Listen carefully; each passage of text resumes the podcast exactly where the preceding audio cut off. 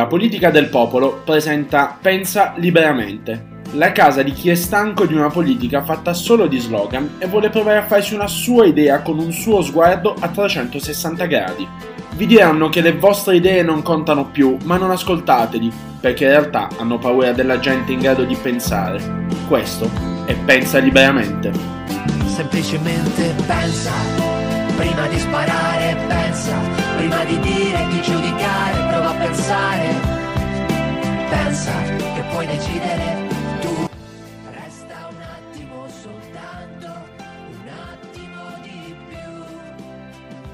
Con la testa fra le mani, ci sono stati uomini che sono morti giovani, ma consapevoli che le loro idee sarebbero rimaste nei secoli come parole iperbole, intatte, reali, come piccoli.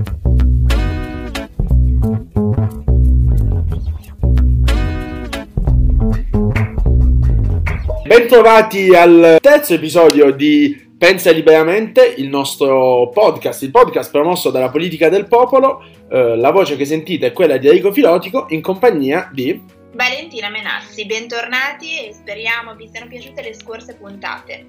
Come stai Vale, come va? Ma bene, è stata una settimana un po' intensa, rientro in università, ovviamente tutto in smart working anche per noi, però tutto bene. Tu invece che mi dici? Tutto bene, io in università per fortuna non ci vado più, ma noi facciamo così, vi annunciamo il tema della prossima puntata all'inizio di questa, in modo tale che possiate concentrarvi su altro. Oggi parleremo un po' del casino che è successo questa settimana, anzi queste due settimane, e devo dire, non l'avrei mai detto, le notizie sono arrivate da Vanity Fair, che è un settimanale per i pochissimi che non lo conoscessero, un po' di, di costume, ci fa vedere quello che succede nel mondo eh, del bello, però da un po' di tempo è diventato, cioè da un po' di tempo, devo dire da sempre è un settimanale abbastanza impegnato ed impegnativo. Ha inanellato due copertine abbastanza scabrose, diciamo perlomeno per la nostra opinione pubblica, quella di Chiara Ferragni in modalità Madonna, non Madonna la cantante, ma Madonna... La Madonna col bambino del sasso ferrato si chiama precisamente. Ubi Maier Mina Cessat, vuoi continuare tu? No, no, no, prego, prego. E la seconda copertina, quella un po' che credo abbiate visto tutti, è quella con Vanessa incontrata, nuda, che mh, ovviamente nuda, coperta nelle sue intimità, che ci insomma, che denuncia un po' quello che è il problema della donna eh, al giorno d'oggi, ovvero quello stereotipo della donna taglia 54, no scherzavo, 32, che deve, che deve essere bella secondo dei canoni ormai un po' superati.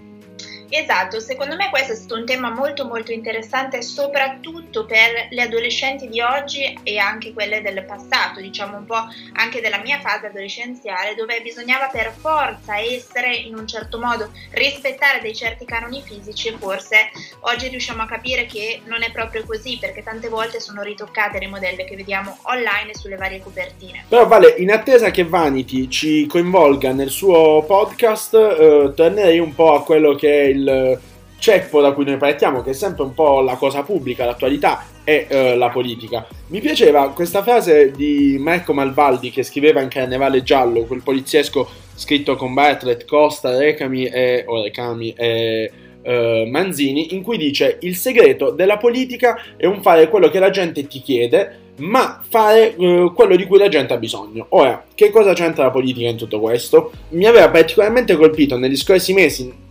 pre-campagna elettorale un tema. Cioè ci sono delle regioni che, a proposito, noi parliamo spesso della posizione della donna che deve essere equiparata in maniera totale, ovviamente, e come diciamo francamente naturale che sia, a quella dell'uomo, e per raggiungere questo obiettivo si è introdotto diciamo, la doppia preferenza in maniera obbligatoria in moltissime regioni. Pensa che prima di questa consultazione elettorale però ce n'erano 5 di regioni che ancora non avevano aderito insomma a questa che era una norma ovviamente eh, nazionale. Parliamo della norma del 15 febbraio del 2016, quindi molti consigli regionali erano già stati composti mh, mm, e non potevano per evidenti ragioni modificarsi. Ma c'era un passaggio che mi aveva particolarmente colpito nelle scorse settimane nella road to eh, elezioni regionali che era quella pugliese. Pensa che la Puglia era una delle cinque regioni a non aver applicato la legge del febbraio del 15 febbraio 2016 che modificava una legge che trovava eh, origini nel 2004.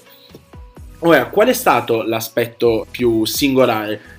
Di questo siparietto politico che è poi quello su cui vorrei tornare, diciamo, per dare il via al, in, toto al nostro, alla nostra puntata di oggi. Cioè è stato necessario che il eh, governo regionale pugliese fosse commissariato e che dopo 5 anni di cui ehm, dopo 4 anni dall'uscita di questa diciamo dalla pubblicazione di questa norma è stato necessario che il governo pugliese fosse commissariato per dare spazio a, alle donne perché era stata inserita mm, nell'ultimo ordine del giorno quello eh, precedente alle, alle, elezioni e ovviamente c'erano stati circa 600 emendamenti che avevano bloccato l'iter procedurale e quindi era finita un po' in, um, in tonnara e non si era fatto nulla. Quindi il Presidente del Consiglio ha dovuto chiamare a Roma il governatore Emiliano, poi eh, rieletto, per sottolineare insomma quello che non era stato fatto. Immaginati che era un consiglio regionale composto da sole tre eh, donne su 50 o 5 donne, scusami,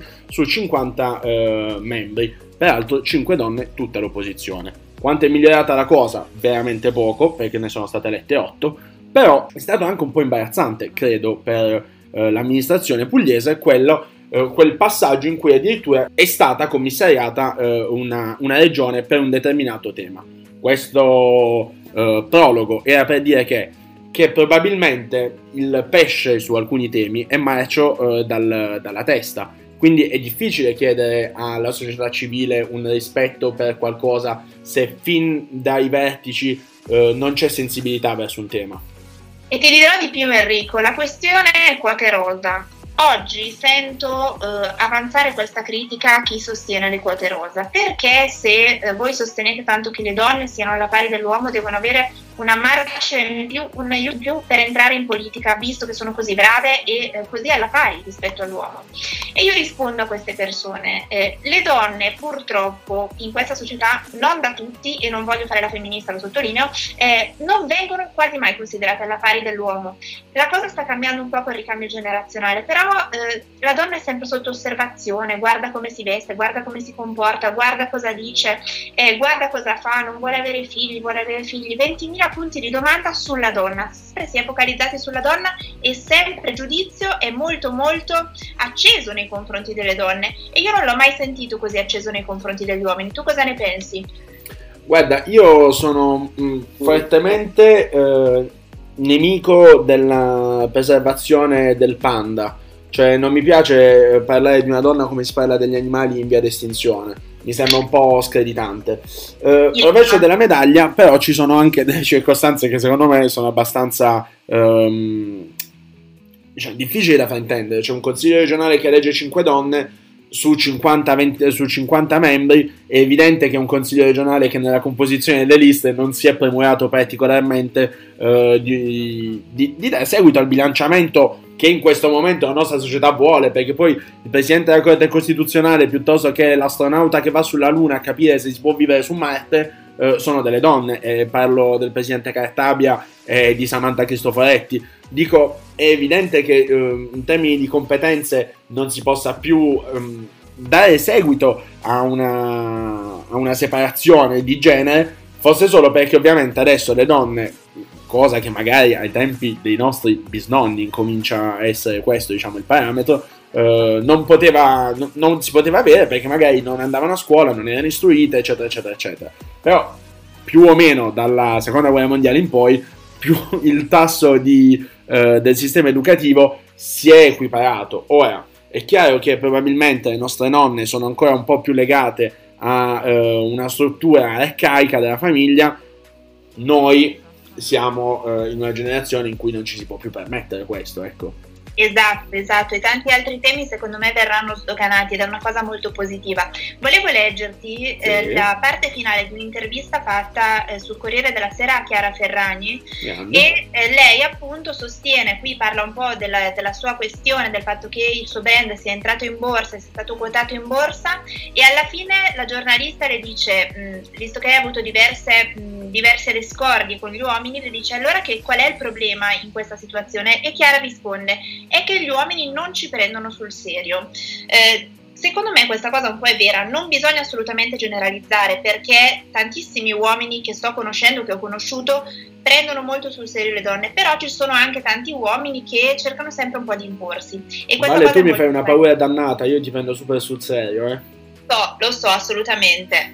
E appunto eh, per parlare di Chiara Ferragni volevo passare appunto eh, al tema Chiara versus Kodakons. Tu l'hai vista un po' questa situazione, cosa ne pensi Enrico? Allora, l'ho seguita, ti dico, sentiamo mm, in settimana Paolo Di Falco, il direttore della politica del popolo, ha scritto un bell'articolo che eh, invito tutti a leggere. E, mm, nel mezzo c- c'è un minutino eh, di una clip di Marta De Vivo in cui ricostruisce un po' quello che è il dibattito classico eh, sul tema, o meglio un dibattito che per fortuna comincia a diventare un po' meno classico, ecco, diciamo il tema si, eh, si comincia ecco, ad approfondire un pochettino perché non si può più sentire il mi ha toccata in quanto ero vestita.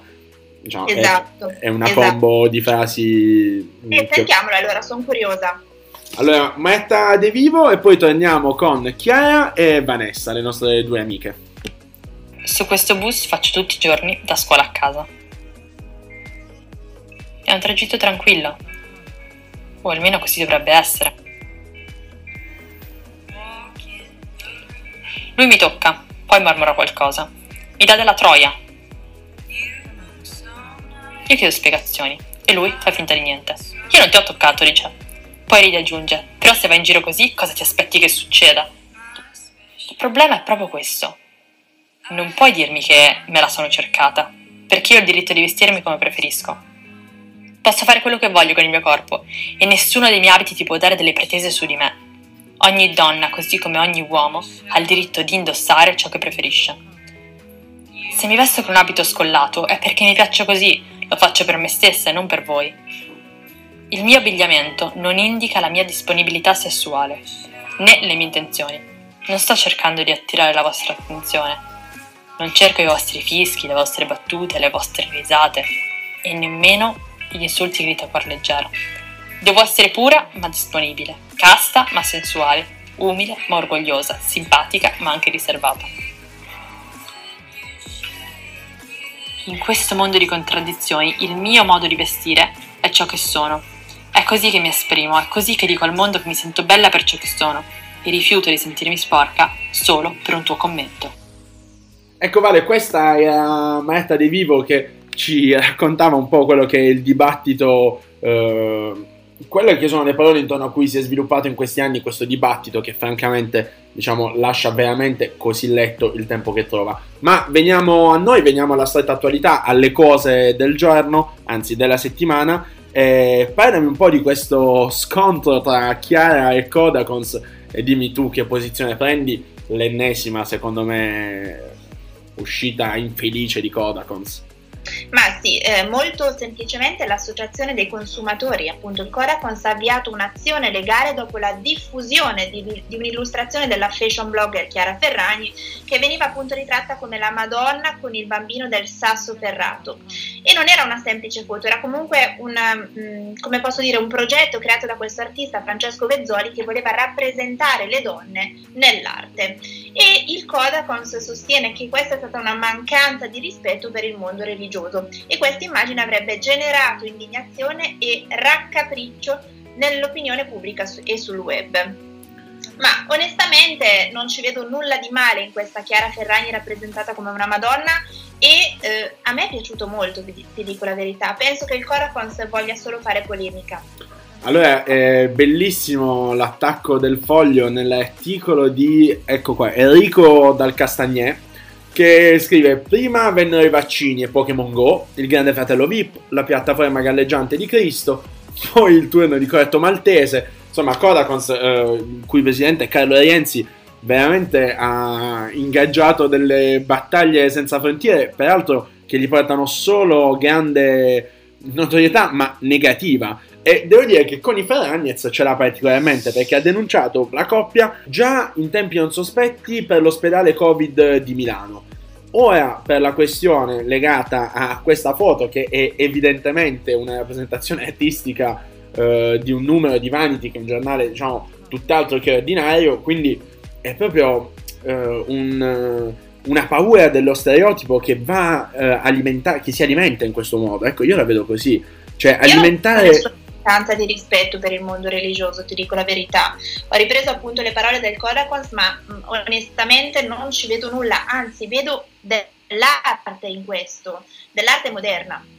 No, no, ma sono assolutamente d'accordo con te e francamente eh, penso che mh, alimentare questo genere di ragionamenti in un momento in cui spero di non, ehm, di non offendere nessun, eh, eh, nessun credente, ma se così dovesse essere poco mi importa, e finanche il Papa che apre diciamo, i confini della religione, può il Codacons eh, intervenire su eh, dei temi così irrilevanti, diciamo, un, io penso per un credente, perché non credo che ci sia niente né di blasfemo né di volgare, ovviamente, né di ehm, spregevole, ecco, nelle immagini che, ripetiamo, l'hai, l'hai detto tu, è un numero che ha una vocazione artistica, quello di Vanity, con un ritratto di un artista che ha diretto eh, il settimanale, quindi è veramente una supercazzola, si può dire? L'ho detto. anche Luciana Lamorgese è stata ritratta appunto alla Giovanna d'Arco, Maria De Filippi come Maria prima d'Inghilterra, Emma Bonino è in una foto di Mahatma Gandhi, quindi tantissime altre persone sono state, persone, donne famose, sono state riprese e il Kodakon se l'è presa solo con Chiara Ferragni.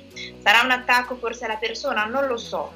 Eh, in ogni caso non ci vedo assolutamente nulla di male e comunque ti ricordo che per il Ponte di Cristo che è stato ripreso come dicevi tu dal, dal Kodakons eh, l'evento è stato organizzato qui vicino a dove abito io bellissimo non so se ci sei stato una piccola nota che non c'entra nulla non ci sono eh, ovviamente stato, non so se hai notato negli ultimi mesi le comunicazioni e gli spostamenti erano un po' compromessi, è successo qualcosa. Scusami, e invece della questione Vanessa incontrata, non ti chiedo se tu poi saresti per Vanity ovviamente, ma eh, ti dico, non chiedo, ti dico che c'è stato un fortissimo dibattito sul tema, cioè qualcuno non è stato d'accordo, però guarda, rispetto al Kodakons, che secondo me è patetico, eh, c'è un, eh, una chiave di lettura un po', secondo me, strumentale. Però, dico, termometro politico e Rolling Stones non sono andati leggerissimi su Vanessa incontrata in, eh, in primo, in primo piano nel numero di questa settimana di Vanity Fair. Che ne pensi? Allora, dimmi innanzitutto che ne pensi della foto e secondo te, da donna, che avrai sicuramente un punto di vista più eh, pertinente rispetto al mio, è un problema che si sente, è un problema vero? Immagino di sì, ecco. Penso proprio di sì Enrico, proprio perché le donne, come ti dicevo prima, vengono sempre, eh, non lo so, o- oppresse da questa società, si sente sempre sulle spalle quel peso di dire devo essere perfetta, devo rispondere a certi canoni. Io ricordo che quando ero ragazzina c'erano gli angeli di Victoria's Secret, non so se te li ricordi, bellissimi, queste modelle in passerella e Non ne tutte volevamo essere come loro. Ma con quel corpo o ci nasci o non puoi obbligarti a essere così. E purtroppo tante ragazze ancora oggi sono vittime di queste influenze di giornali con donne con fisici perfetti o addirittura i social network. Penso che Vanessa Incontrada abbia un po' sfatato il mito della donna grande, eh, comunque mh, lei ha una certa età, della donna grande e anche in carne. E sostenendo che quella può essere la normalità, che tutti possono avere un fisico così e che non devono aver paura a metterlo in mostra. Eh, onestamente ho ricevuto anche alcune critiche a riguardo sulla questione perché qualcuno sostiene che sia una mossa di marketing, ma può anche essere, però secondo me il messaggio che volevano far passare è passato. La donna Ecco, su questo libera. io pure ho sentito molti che si lamentavano, diciamo, di questa mh, eh, uscita come una mossa di marketing. Possiamo dire e sti cazzi? Cioè, Sì, sono d'accordo, sono d'accordo. cioè, se questo è marketing, possiamo dire che è del buon marketing? Sono d'accordo, sono pienamente d'accordo. Da studentessa di economia aziendale condivido pienamente. Ma La mia analisi tecnica. No, no, no, no, assolutamente. Qui stiamo easy. Tu cosa ne pensi invece da uomo? Perché c'è la mia opinione e poi anche la tua. Guarda, al di là poi del genere eh, diverso, io francamente penso che sia. Eh, cioè, non potrei che ripetere quello che hai detto tu. Cioè, io penso che sia una cosa intelligente, fatta bene e ehm, anche di buon gusto. Non ho trovato che sia una foto eh, sgradevole piuttosto che eh, eccessivamente audace. Ehm, lei, poi, come è giusto che sia, d'altro canto, ci troviamo spesso a vedere l'immagine e d'altro canto una copertina deve fare quello. C'è un lungo articolo all'interno del, del settimanale eh, lei ha lasciato un video su Instagram, eh, oggi ha fatto un post molto molto bello eh, rivolto a sua figlia. Cioè, lei è un po' iconica in questa battaglia perché è sempre stata presa un pochettino in giro, ricordo dai tempi di Zelig con Claudio Bisio, sempre stata presa un pochettino in giro perché mai troppo longilinea, ecco, dalla nascita del figlio in poi.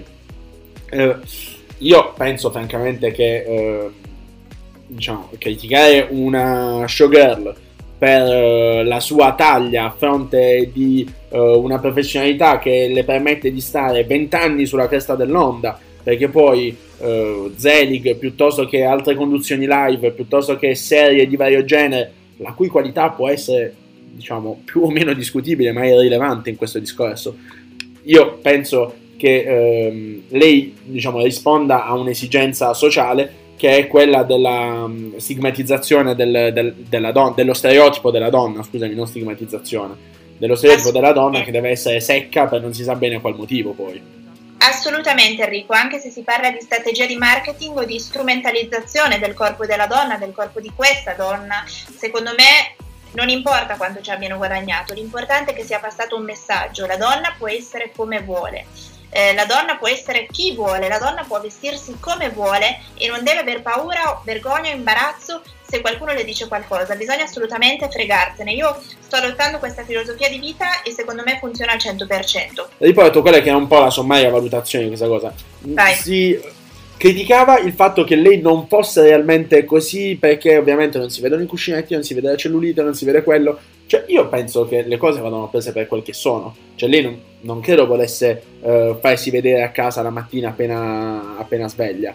È evidentemente un servizio fotografico con uno scopo. Quindi è irrilevante la, um, l'aspetto uh, estetico della cosa. È un è un messaggio sociale che deve arrivare. Cioè, non importa essere um, secche piuttosto che troppo, cioè dico qualche chilo di più non è mai un disastro. Eh, molti, ecco, termometro politico, giustamente mi si riapre adesso e ehm, racconta un po' l'ipocrisia, secondo loro, di questo numero di Vanity in cui dentro poi all'interno ci sono le modelle eh, canoniche secondo le bellezze canoniche.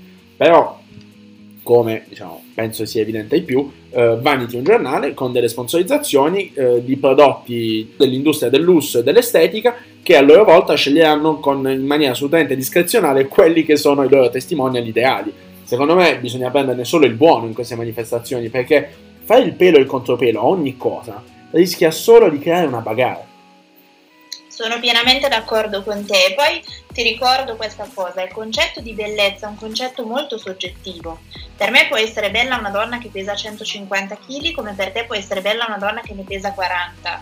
E quindi non bisogna stare a dire questo è bello, questo è brutto, o come dicevi tu, essere molto minuziosi nell'analisi. Bisogna veramente comprendere questa strategia di marketing che è a tutti gli effetti, secondo me, una strategia di marketing che funziona al 100%. Vale, scusami se ti interrompo. Prima di ehm, perdere tutti i nostri ascoltatori, che a questo punto del podcast potrebbero essere affaticatissimi dal fatto di aver parlato di donne nude tutto il tempo, ehm, ti chiedo cosa ne pensi di quello che è successo a Napoli in, queste, in questi giorni. Infatti, diciamo che arrivano un po' alle nostre cronache in maniera tra lo sconcertante e lo sconvolgente. Dimmi, esatto. dimmi di più.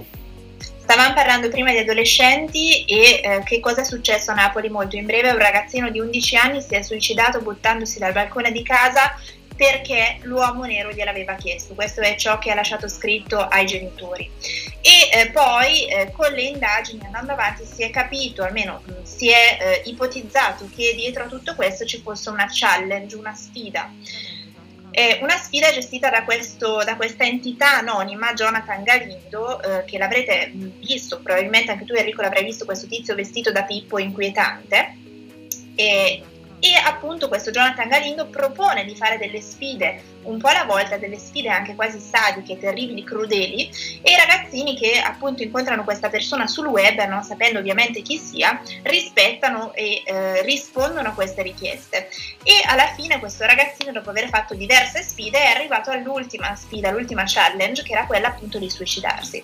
Secondo me qui bisogna fare un'analisi molto molto approfondita perché è un tema delicato da affrontare. Il rapporto che oggi i bambini e eh, gli adolescenti hanno col web eh, deve essere assolutamente più controllato, almeno per quanto mi riguarda. Un genitore deve comunque prendersi la responsabilità del fatto che il figlio vada a contattare persone anche in maniera virtuale o venga contattato da queste persone folli e eh, bisognerebbe controllare di più assolutamente eh, i minorenni soprattutto. Tu ti sei fatto qualche idea sulla questione? Non so, io penso che um, il web, come tutte le cose, abbia dei pro e dei contro. Guarda, dopo tanti anni che sento uh, queste storie che ora per fortuna, ecco, sempre grazie al web, perché poi diciamo tra i pro e i contro c'è anche la viralità che viene data a questa notizia e quindi le possibili precauzioni ecco, che dei genitori possono prendere nei confronti dei figli, rovescia la medaglia, la viralità è anche quello che permette poi a questi soggetti di, avere, di interfacciarsi con molte più persone eh, rispetto diciamo, a un eventuale contatto fisico che avrebbero potuto avere. Io credo che il web abbia eh, dei buchi neri e francamente non penso di dire una cosa particolarmente audace non, eh, non, voglio entrare nel merito perché purtroppo la gente strana c'è, c'era e temo che eh, ci sarà. Deve esserci, esatto. Non, eh, no, non, credo che chiudere l'internet eh, sia una soluzione, come non ho creduto che chiudere le palestre di MMA eh, potesse essere una soluzione per non, picchiare, per non far picchiare eh, il povero Willy. Così come non ho creduto che intervenire a Napoli uh, fosse la soluzione per evitare che ci fosse del razzismo verso uh, una coppia di, di omosessuali uh, trans come è successo a Ciro. Insomma, non, non credo che le, la reclusione o, o, la repressione possa scagionare questo, po- possa combattere questo tipo di atteggiamenti. Io penso francamente che il nostro sia un paese che abbia bisogno di una... Um, di un forte investimento sulla cultura in tanti nei mesi del lockdown hanno parlato dell'importanza delle scuole, in pochissimi sono stati eh, pragmatici sulla questione scuola. Cioè, la scuola è veramente la, ehm, la, cultura in senso stretto, cioè, in quanto scuola dell'obbligo, tutti siamo, siamo, costretti ad andare a scuola fino a un certo punto.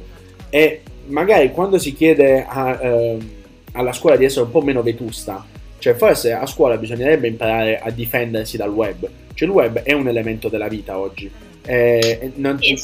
Che secondo me viene visto ancora come un tabù da qualcuno, soprattutto dalle vecchie generazioni, qualcosa di difficile, di oscuro da, da utilizzare, tant'è che tanti cinquantenni non sanno neanche loro bene come eh, usare questo strumento. Però, eh, diciamo, con questo lasciamo uno spunto di riflessione a chi ascolta poi. È, è vero che mh, il web è particolarmente devastante, soprattutto ehm, per le generazioni che sono ancora impegnate con la scuola, perché magari il ragazzo più grande, che sia un universitario o un lavoratore, ha consapevolezze diverse e anche un po' più mature di fatto.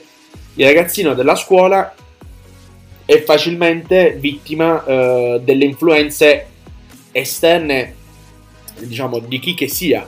Ecco, quindi non lo so, a me piacerebbe che il tema del web eh, cominciasse a diventare un, un argomento di discussione anche negli anni della scuola.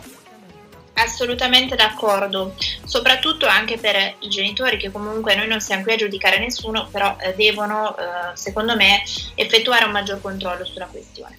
Bene, io direi che eh, ringraziamo i nostri podcast ascoltatori. Per... Pod ascoltatori, vale, pod ascoltatori, senza cast. Chiedo perdono, chiedo perdono.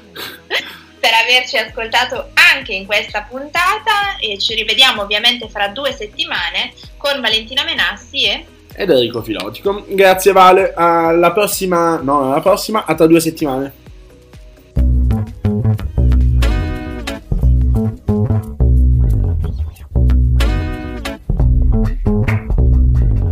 Trovate le puntate del nostro podcast Pensa liberamente su iTunes e Spotify. La